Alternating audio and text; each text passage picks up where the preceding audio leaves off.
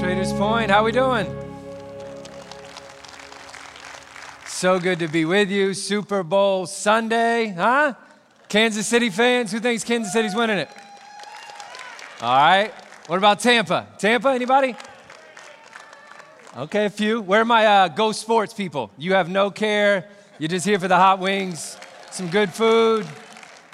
I've probably fallen into that camp if I'm being honest this year. Um, but hey, welcome. So glad that you're with us, all of our campuses, everyone watching online. Today we are continuing in our series, Hey, Let's Talk About It.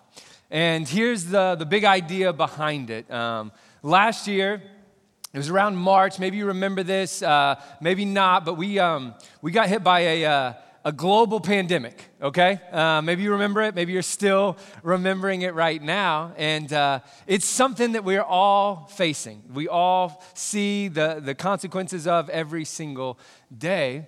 But what we've also said is hey, there's another pandemic. There's another pandemic that's not getting the coverage that the first one's getting. And here's that other pandemic. Maybe you know about this one. It's the mental and emotional health pandemic. It's a big one. Kaiser goes as far as to say that it's affecting one out of every two. Campuses, that means you or the person next to you. Living rooms just got real weird, right? Got real tense. You are chewing that bacon for a long time, like, please don't make eye contact with me. But it's true.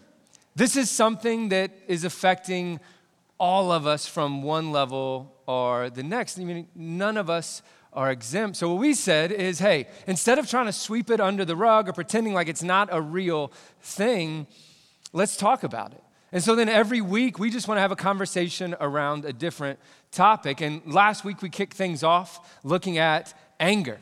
And I'm telling you, if you missed this one, this is one you need to circle back on. AB did an incredible job talking about anger.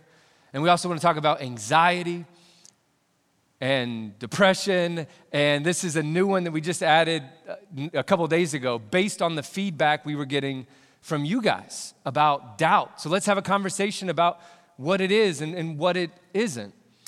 And then the one that we want to talk about today is addiction. Addiction. Research is showing that, you know, new habits are being formed and old habits are resurfacing.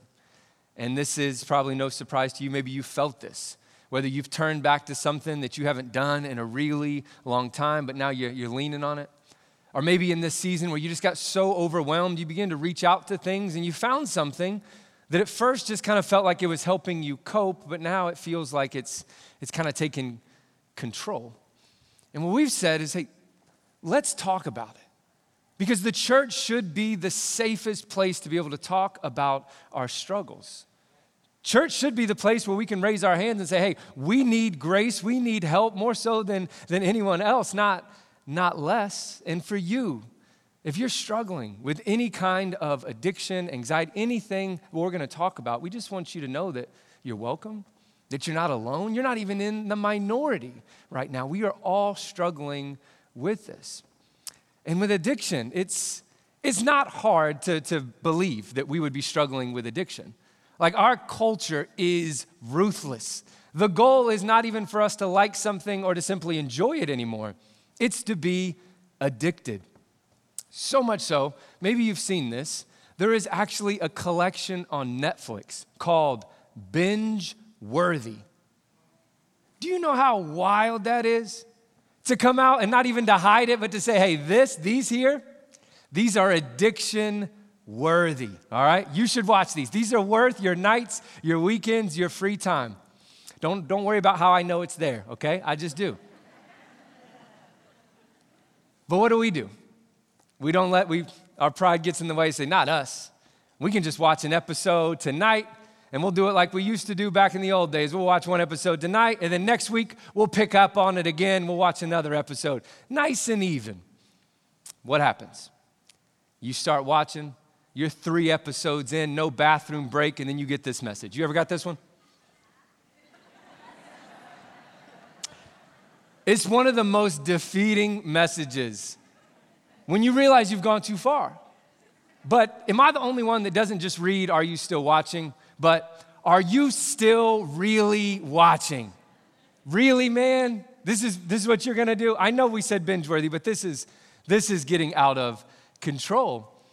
But the thing is, that's not the only time we're bombarded with options to continue, to take in too much, to be addicted. We get messages like this that pop up in front of us all the time. You know, messages to continue shopping. Are we going to click it? Continue drinking. Continue eating. Continue working. You fill in the blank. We are bombarded with all of these things. There's no shortage of what we can become addicted to. And to be honest, there's probably so, there's probably no one here that's not addicted to something. And addictions, they can come in a variety of different things. We can lean on all kinds of things. But what an addiction is, is all the same at, at its root. And it actually has some pretty deep and scary origins. The, the word itself, this is, this is what an addiction is. An addiction is to be enslaved to or bound to. It's to be powerless to something. I don't know if you've ever met someone that struggles with addiction, but no one chooses that. No one signs up for that. But it is, an addiction is so powerful that it can take the strongest of men and women and bend it to their will to the point that they feel hopeless and helpless. That what we choose to obey, what we bond to, we actually become a slave to.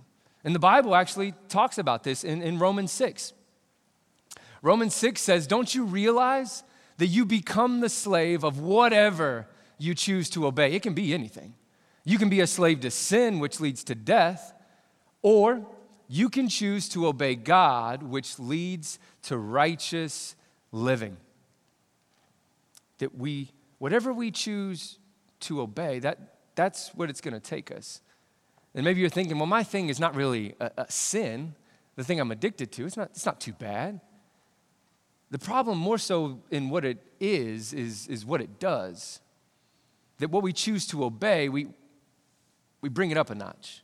We begin to look to it to, to fulfill us, to, to satisfy us. That's, that's when an addiction really becomes a problem, and that's, that's what it is. And we can look at addiction from so many different angles. But for today, th- this is the way we want to talk about it. We want to talk about addiction through this. Addiction is how we try to solve a mental and emotional problem. Addiction, in the sense of this is something we use to try to solve a mental or an emotional problem. A, problem arose in our life that we did not have a solution for, we did not have the words for, we did not have a process in place. So we began to lean on something. It might even have happened underneath our noses. We were working through some unprocessed problems and pain, and then an addiction came, and it allowed us to temporarily suspend the problems we were having, and we got all of this good stuff. We were able to finally be done, we, we thought. We found a way, we found a way to short circuit the problems that we were having. We, we bonded to this thing only to become enslaved to it. And when you think about addiction from this angle, I think it does a lot of things with empathy, with how we navigate it, but it also makes a lot of sense when you place it under a Christian worldview. When we begin to look at what addiction is, we could almost even say that addiction is a response to sin. And maybe you're like, that sounds a little backwards. Um, but, but hear me sin in the sense of separation from God. That within humanity, there's this gap between us and God, and we choose to fill the gap. And a lot of times, what we choose to fill that gap, that brokenness with, does not fix anything, it actually just creates more problems. And if you go all the way back to the beginning of humanity, what we would call the creation story, we see this thing played out. Adam and Eve placed in a garden. And then what happens? They bond with this snake, with this demonic force, this, this, this lie. And here's the lie that Adam and Eve believe, and it's one that we all are tempted with and fall into addictions under. Here it is God won't, but this will. God won't, but this will. Adam and Eve. God gave them everything, but the devil was able to creep in and say, hey, what about this? What about this tree? What is God holding out on you? Why won't He give you this? Because if you had this, you could actually be better. You could actually be more. You could actually deal with some of that tension that you're facing. And, and they take the fruit and they bit into it. And what was it? Their eyes were opened. It's the same thing for us that we feed into the temptation. We believe the lie that God can't, nothing's taken this away, so we bite into the fruit and our eyes are opened, but not necessarily in a good way. And we can't unopen them once it's there. But what we want to do is process through it. What we want to do is have a conversation around it. Let's talk about it.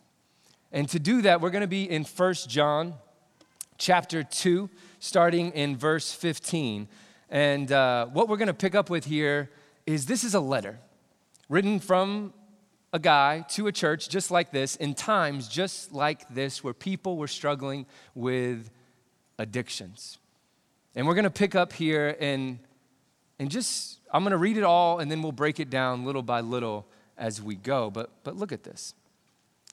It says, Do not love the world, nor the things it offers you. For when you love the world, you do not have the love of the Father in you. For the world offers only a craving for physical pleasure, a craving for everything we see, and pride in our achievements and possessions. These are not from the Father, but are from this world. And the world is fading away along with everything that people crave. But anyone who does what pleases God will live forever. So let's break that down. It says, Do not love the world or the things in it because all that they can offer you is a craving. Maybe one of the worst things on the planet is to have a craving that you can't satisfy. To have a craving to know exactly or think you do what you want, you can taste it, but you have no way of getting it. Maybe it's a sandwich from your favorite restaurant, but they've already closed or they haven't opened, or maybe they're permanently closed, like a buffalo chicken from Moe and Johnny's. If you know, you know. Or maybe it's, it's to crave something that you just can't have. Like, like to crave a championship from your professional sports team, but to live in Indiana. don't come at me unless you see Tayshaun Prince in your nightmares, all right? You don't know the struggle. It's to crave something, but to not be able to have it. He says that, that's what it's like. That's what addiction is like. And then he says that it's fading. It's this idea that it's like a roller coaster, that you make your way up to it, and as soon as you get it, if you are able to, to swing at it, you get a taste of it, but it's not enough to sustain. Then immediately, once you get your high, you're all the way on the way back down. It is fleeting. He says this, this is all that it can offer you. And these are the things that we turn to from day to day, from day to day. And then, this is incredible the brilliance of the Bible, written thousands of years ago, finds a way to take all of the things we struggle with, the addictions that we face, and to boil them down into three categories. Look at this. Boils them down into three pleasure, possessions, and pride. Pleasure, possessions, and pride. And I just want to spend a little bit of time working through each one of them. Things that we find ourselves uh, addicted to. Let's talk about it. Pleasure. Now, there are a lot of things that can bring us pleasure. And the fascinating thing is, our brain registers it all the same way. No matter where the source of it comes from, it gives us the same dopamine hit, that, that we want to have it. And as an addiction grows, it, it moves from it'd be nice to get it to we will give up everything to have this one thing. It's pleasure. And now, obviously, we can look at pleasure from different angles. From there's definitely bad sources of pleasure, like pornography, promiscuity, drugs, alcohol. There's this sense of pleasure that those things give us, and, and definitely need to be on the lookout for those. But there's also good things that we can kind of make God things that we can elevate, that when they become our main source of pleasure, they can actually cause a lot of pain and a lot of problem. Like, what about food? No. When we look to food to solve a mental or an emotional problem, we call it emotional eating. That when savory becomes your savior. I wrote that in the notes. I thought it was clever.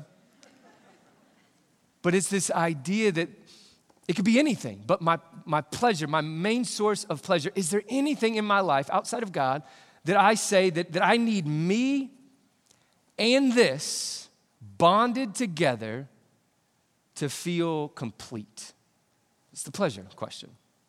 The second one is possessions, that we can see a lot of addictions around uh, accruing different things, having things, craving them. And it could be anything. It's the scale of where you live and how on your spectrum, right? It could be shoes, clothes, it, it, it could be houses, it could be cars, it could be more stamps for your stamp collection. Do, do you crave things? Is the best part of your week that Amazon package? Is that what you look forward to more than anything? And you know, research used to think that only addictions were for like drugs and alcohol, but we see that it's actually the same response that we get from shopping. It can be found there is, and here's the question Is there anything I need outside of me and God? Is there anything I think I need to possess or own? Anything I need to bond myself to to feel complete? Those are possessions. And then we would say that the last one is pride. Now, pride is where it gets kind of tricky. Pride is kind of the underbelly of the first two. A lot of times it's the vehicle that drives our pleasures and our possessions. That we find ourselves at the center of our pleasures, and that all the things that we are acquiring, all the things we want are for us and for our good. There's a pride thing there.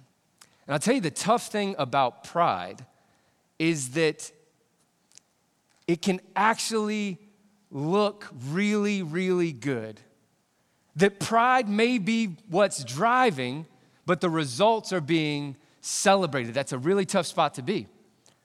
Like maybe you're a workaholic and you put in 60 to 80 hours a week. No one's holding an intervention for you.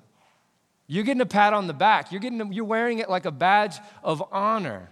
But what is it that's driving? Why are you working those hours? Is there something you're trying to prove to someone else? Are you trying to feel superior?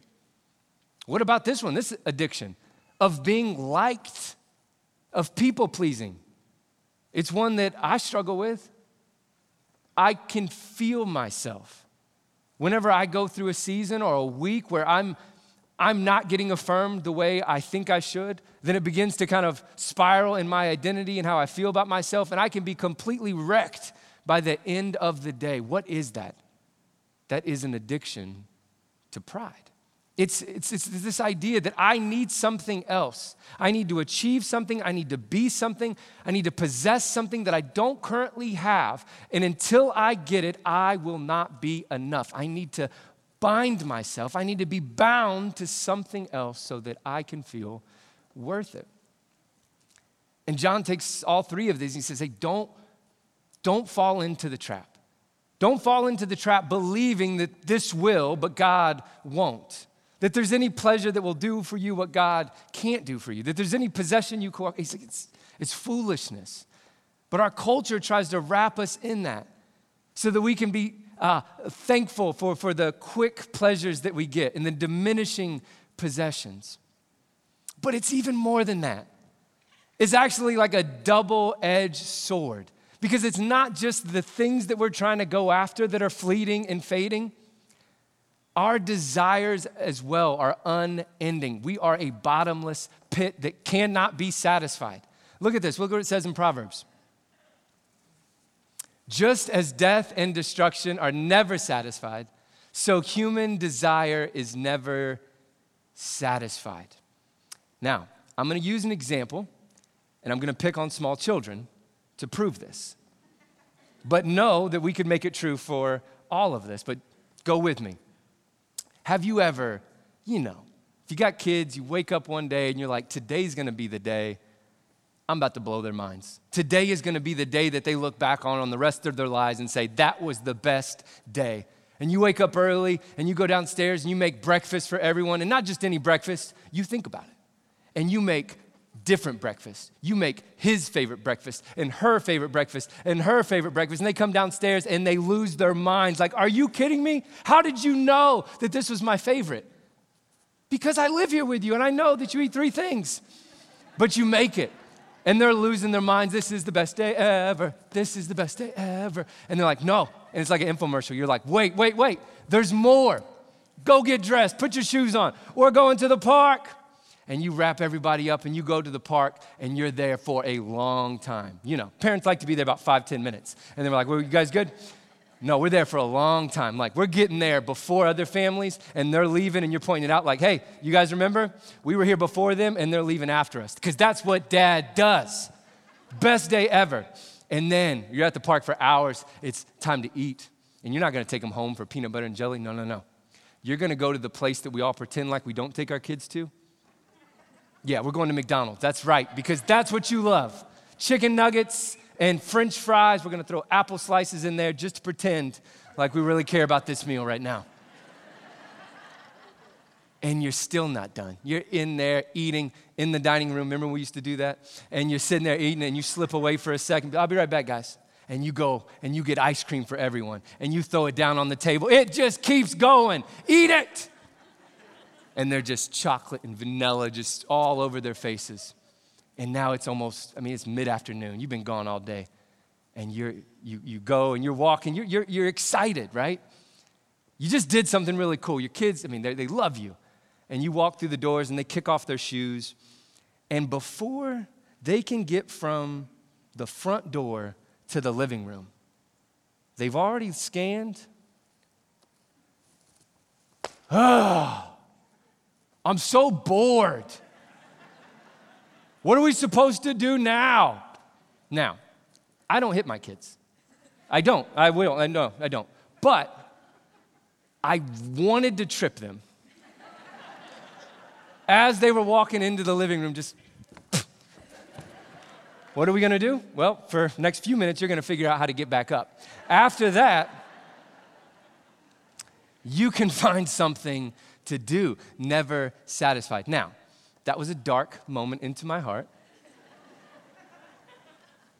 Showcasing small children to prove a point, but the truth is, that's all of our hearts. That when we search after these things, that we go after them, and then we finally get them. We work years for it, or maybe eh, our whole life for it, and then you get it, and you're like, huh, it doesn't feel like I thought it would. That didn't take away the feelings that, that I thought it would. And because we need to talk about it.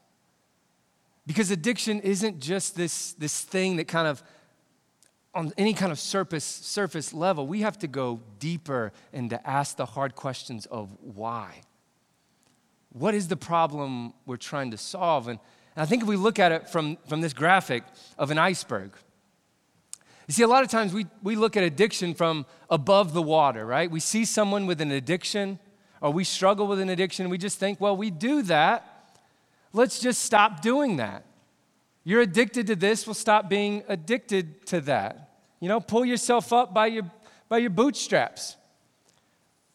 One, my boots are strapless. Um, two, I don't even know what that means to pull yourself up um, from bootstraps. But what we have to do is to realize that it's not just a surface conversation that we have to get to the problem underneath the problem. That an addiction didn't just start out in the blue, but if it's created to try to solve a problem, what is the problem we're trying to solve? So, we have to do, we have to be willing to go here, is to go into the deep waters of trauma. To ask the hard questions of ourselves of what is it really that I'm trying to solve? Why do I lean on these things the way that I do? And I think a lot of times we think trauma is like reserved for certain people or, or people that had really rough upbringings or were abused. It is for them, but it's also, we all have traumatic experiences, moments in our lives that have shaped us, that have caused us to, to look for healing in different ways. We've all had traumatic experiences. Like I could tell you, seventh grade. And if there's anyone in seventh grade here today, may the Lord keep you and bless you you are doing a good thing, okay? Just being there. That is a tough year. And I remember being in seventh grade, beginning seventh grade. This is when you go to gym. This is where they don't let you just go into gym with your, your jeans and your t shirt anymore. You gotta, you know, put on the gym clothes. And you're standing there, uh, never changed in front of anyone that doesn't have your last name before. And there's this guy next to me who looks about 35, and he's in seventh grade, takes off his shirt just covered in hair. I'm like, well, so I'm like getting dressed as fast as I can, getting my shorts on, get through gym, get to gym class. I mean, get to, get to lunch, sitting at the table. And I remember this kid sits down and we start talking, and then he starts making fun of me. He says that I have a cottage cheese belly. And I remember like taking that in and aha, laughing, and I made fun of him, probably something about him or his mother. And, but it stuck with me. Is 20 years later, and I can still remember where I was, how it went. And if you don't think that shaped my friendships, how I viewed myself, what I tried to do to overcompensate, if I don't still think about that sometimes, when I'm getting changed, when I look in the mirror, when I go swimming, that I still have those voices in my head, that we have to be able to do the hard work of processing why. Not just that we're doing something and stop doing it, but why. What is it that we're seeking? What lie are we believing, either with our words or with our actions, that God won't, but this will? So, with shopping, what is it? What's in the deep waters of why you are acquiring things, so many things? You like nice things. Yeah, we all do, but why? Is it because someone told you you, you would never amount to anything? So you've spent your life amounting all the things that you can and storing it into your office? Is it because someone told you that you weren't beautiful, but if you think that if you just clothe yourself in nice clothes, then people won't think that about you and you won't think that about you? Is it because someone made fun of your stomach, so you thought, I'll just invest in nice shoes and clothes and they won't worry about the way my body looks? What is it? Why? What is it that you are seeking to be satisfied from? Addiction solved it temporarily, it suspended it. But what are you really trying to get to? Why? Why do you care so much about what people think? Why are you addicted to that? Drinking. What are you trying to numb? What are you trying to forget? Working. Why do you work as much as you do? What why? Not that you just like to work or you're really good at it. Why? What is driving you?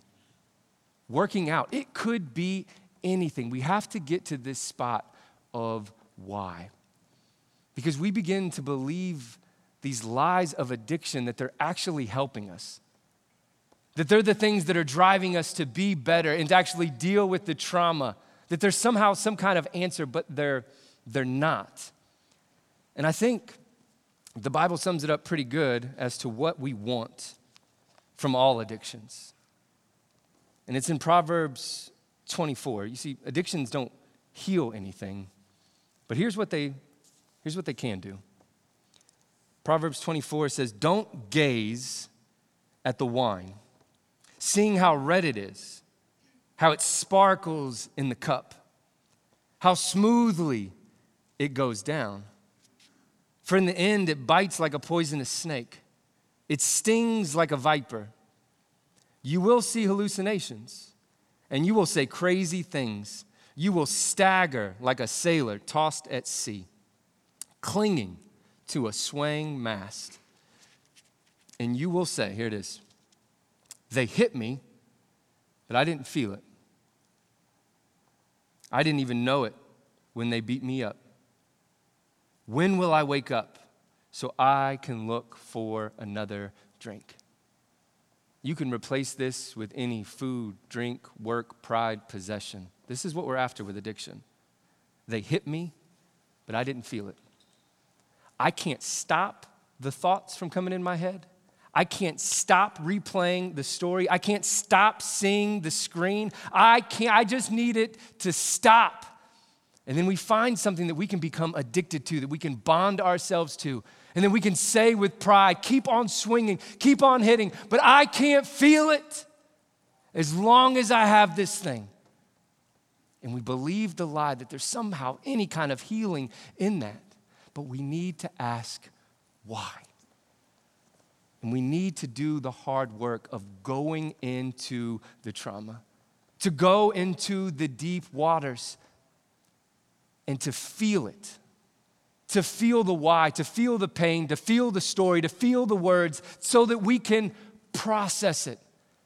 Feel it, not so that we have to live there or believe that that's where we belong. Feel it so that we can grab a hold of it in the deep waters, in the darkness of our minds and our hearts, and we can begin to pull it out and drag it kicking and screaming out of the water into the air so that God can actually deal with it, so that God can bring healing to it, because God can't heal anything we don't acknowledge. But we have to be willing to process it. We have to be willing to go to the parts that we've said that we would never go to before. We have to stop pretending like it's not that big of a deal. We have to want healing. And I just want to give us a few things that we can all do because we're all addicted to something. How do we find healing? Here's just a few things. First, we have to identify it. Identify what we are addicted to. And here's just a, a, a, way to frame it up and to begin to look at it so we can pinpoint it of what it is that we could be addicted to. Do I find it hard to love God and to love people because of this? In First John, he talks about it like they're, they're in complete opposition. The ways of the world are addictions, the things that we obey, and, and God. So if we can look at it from that angle and say, is there anything in my life that that I'm leaning on too much. And the way I can know is, is it stopping my relationships? It's taking down my relationships with one another, with me and my friends, and it's stopping me from being able to have a close relationship with God. That we need to identify it. And the second thing is invite someone in. Invite someone in. Addictions feed on this idea that you are the only one going through this. You are the only one that this has happened to. No one will ever understand why you do what you do. That is a lie. You are at a church right now, thousands of people, that no matter what your addiction is, no matter what your struggle is, chances are, whether it's happened exactly to them, they can relate to you. That they, a moment you raise your hand and you invite someone in, it is the moment that you see how many other people are struggling just like you. In Proverbs, it says that when it's talking about our, our hearts, that the purpose in a man's heart is like deep water, but a man of understanding will draw it out. There's a lot of things that even this week, when you begin to try to process it, you won't be able to pinpoint it. You won't be able to figure it out on your own. You need trusted mentors and friends to draw it out, to be vulnerable enough to say, I'm to share this with you, not with social media. This doesn't need to be a post to thousands of people. It needs to be a conversation with a few of help me work through this because I want to get to the root of it. Invite someone in. The third one is this Will you fast from it this week? There's probably a lot of you who, since we've been talking about addiction and what it is as a, a solve for a mental and emotional problem, you've went back and forth over the past 30 minutes. Like, that's not an addiction. That's just a little thing that I do. I, I could, I'm in control of that. That's not what he's talking about. That is. That thing that you've had to second guess, that's the thing that I'm talking about. That's the thing that could be stealing from you stopping you from the life that God has for you. So I just want to ask you if that's you, if you're on the fence about it, fast from it. And not just fast from it, but begin to ask the questions, to process what is going on. When you feel those moments come, when you go to lean on that thing, when you go to look for that pleasure, to ask the question God, search my heart. Why do I want this? Why am I believing the lie that you won't, but this will? Will you fast from it? But I want to be clear too that that is for anyone that is on the fence about it. There's some people here today that you know you have an addiction. You don't need an experiment, you don't need another day. You're saying, I know that that's me. I struggle with that. And if that's you, I, I, I don't want to recommend anything other than please raise your hand. Please, not, not physically in this moment, but please reach out for help, to meet with an expert, to pray with people, to, to just open that door to healing. And we just want you to know as a church, we are for you. We've actually created a whole page, tpcc.org slash care. On this, you will find clinical specialists in different areas of addiction. You'll find support groups that meet all over the city. You'll be able to branch out and to find other groups so that you do not have to do this alone. That you are not alone. And that God can bring healing. From what I've seen, God brings healing in three ways. He brings healing through His Spirit, he brings healing through his people, and he brings healing through his word. And I haven't seen anything that God can't meet. I can't see anything that God can't do. I've seen God work through his spirit miraculously in a moment. I prayed with someone, I've talked with someone, I've heard stories, and they come back and they say, I don't have that craving anymore. And that's beautiful. But I will say, more than I see that, what I see is that people wrestling with addiction, choosing to go to God every single day, waking up and to say, I'm no longer going to be enslaved to or bonded to this thing, but God, I'm going to look to you. Because I think the way God does this is because Him freeing us from an addiction is not His primary concern. Because if He just frees us from an addiction, we'll just find another addiction. it's not enough just to free us from that. What He's trying to get us to is to see that only He can be dependent on. Only He is strong enough to sustain. Only He is, is the only one that doesn't overpromise and underdeliver. He is the only one that can truly sustain more than a craving, but actual substance and life. It is all found in Him through His Spirit. Every single day that you go through your addiction, and some days are better than others, but even when you fall, even when you relapse, you know that the Spirit of God is there waiting for you, ready to take you in, ready to meet you with His grace through His Spirit, through His people. God has gifted some of the brightest minds in the world to be there for you, to help you navigate this, to help you, because this is not just a mental or an emotional problem, it is a spiritual one. And that we get to be around people that they get to pour into us, that we don't have to do this alone. He uses his people to bring healing. We need them. And then finally, his word, that it's new and living every single day. It's filled with wisdom that we can go to every day. And what it does is it reinforces the other two. I wake up and I read God's word. I know that his spirit is still at work doing miracles, changing lives, giving me the strength that I need to make it through this one day. I pray God takes it, but even if He doesn't, I believe that His power will give me enough to sustain me throughout this day. I read that in His Word. And then I read in His Word about how important community is, that we were never meant to do this alone. That, uh, that addiction will try to isolate us and keep us alone and keep us in shame. And God's Spirit and His Word will constantly be pushing us into community. And then over and over again, we begin to find healing. And I want to talk to anyone right now who's struggling, who has done everything, tried this and that, tried to live for this, tried to live for that, and you're at the end of your rope. You don't think that there is anything that can satisfy you. You're beginning to think that it must be me. I must be broken. It is not you. The world has no way to satisfy you. The cravings that you have cannot be satisfied in a pleasure, in a possession, or in your own pride. You see, addiction is our attempt to feel love, to feel worthy, or to numb the pain of not feeling loved. What God provides through His gospel is a very clear message that you don't need to hide.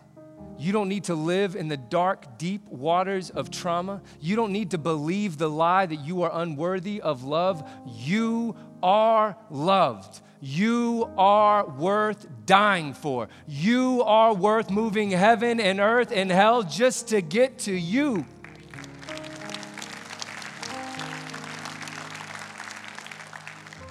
That there is no pleasure to be found outside of God that will satisfy you.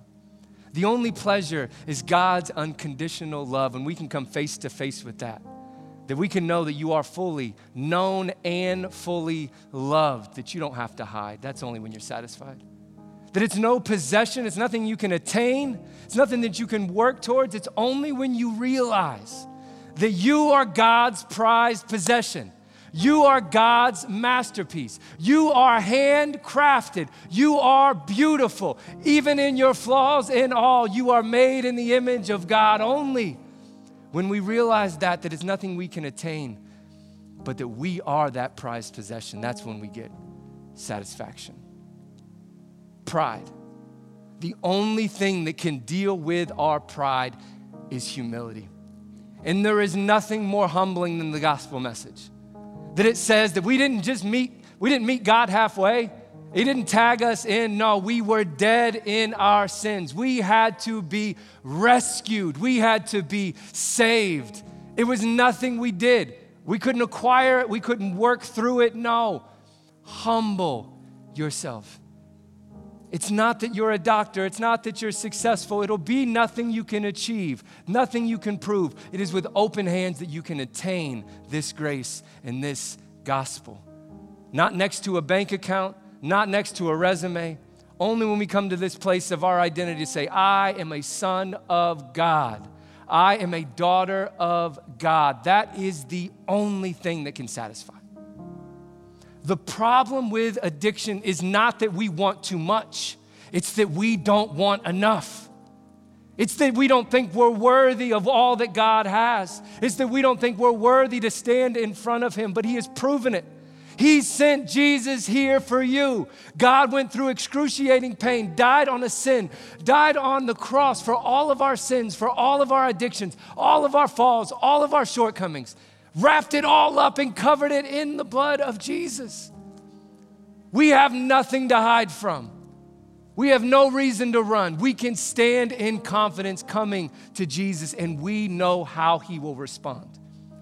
The only thing that can break an addiction, not just at some surface level, but to get to the root of it, to unbond us from whatever we are bonded to, is to come to this truth that there is someone so much greater, so much stronger, that has already promised an unbreakable bond to you.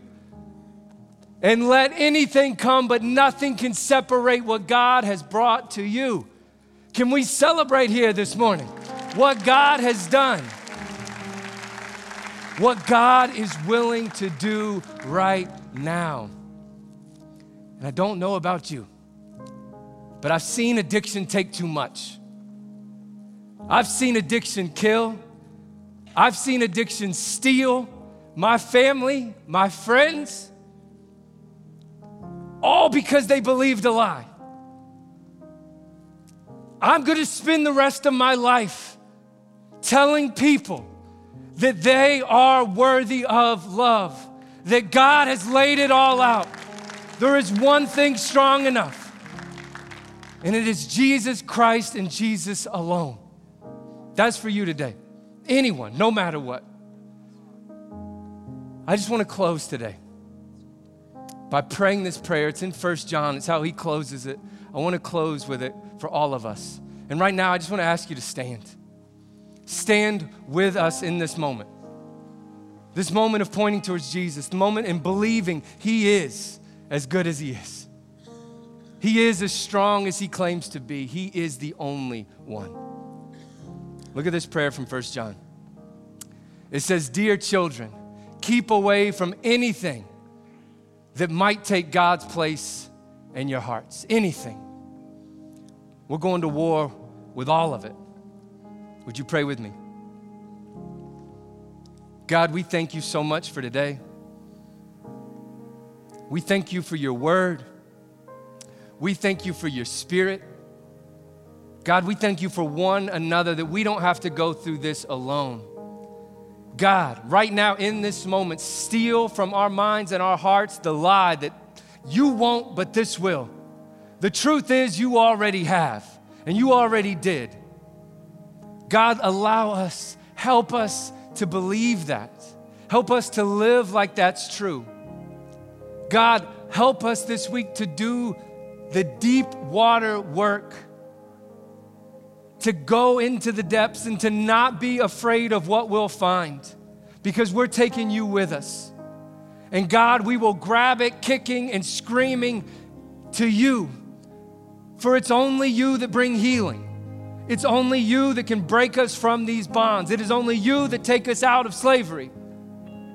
God, let us spend the rest of our lives championing you, celebrating you, pointing to you, waking up and learning to be more and more dependent on you until it's less and less of us, until it's completely you.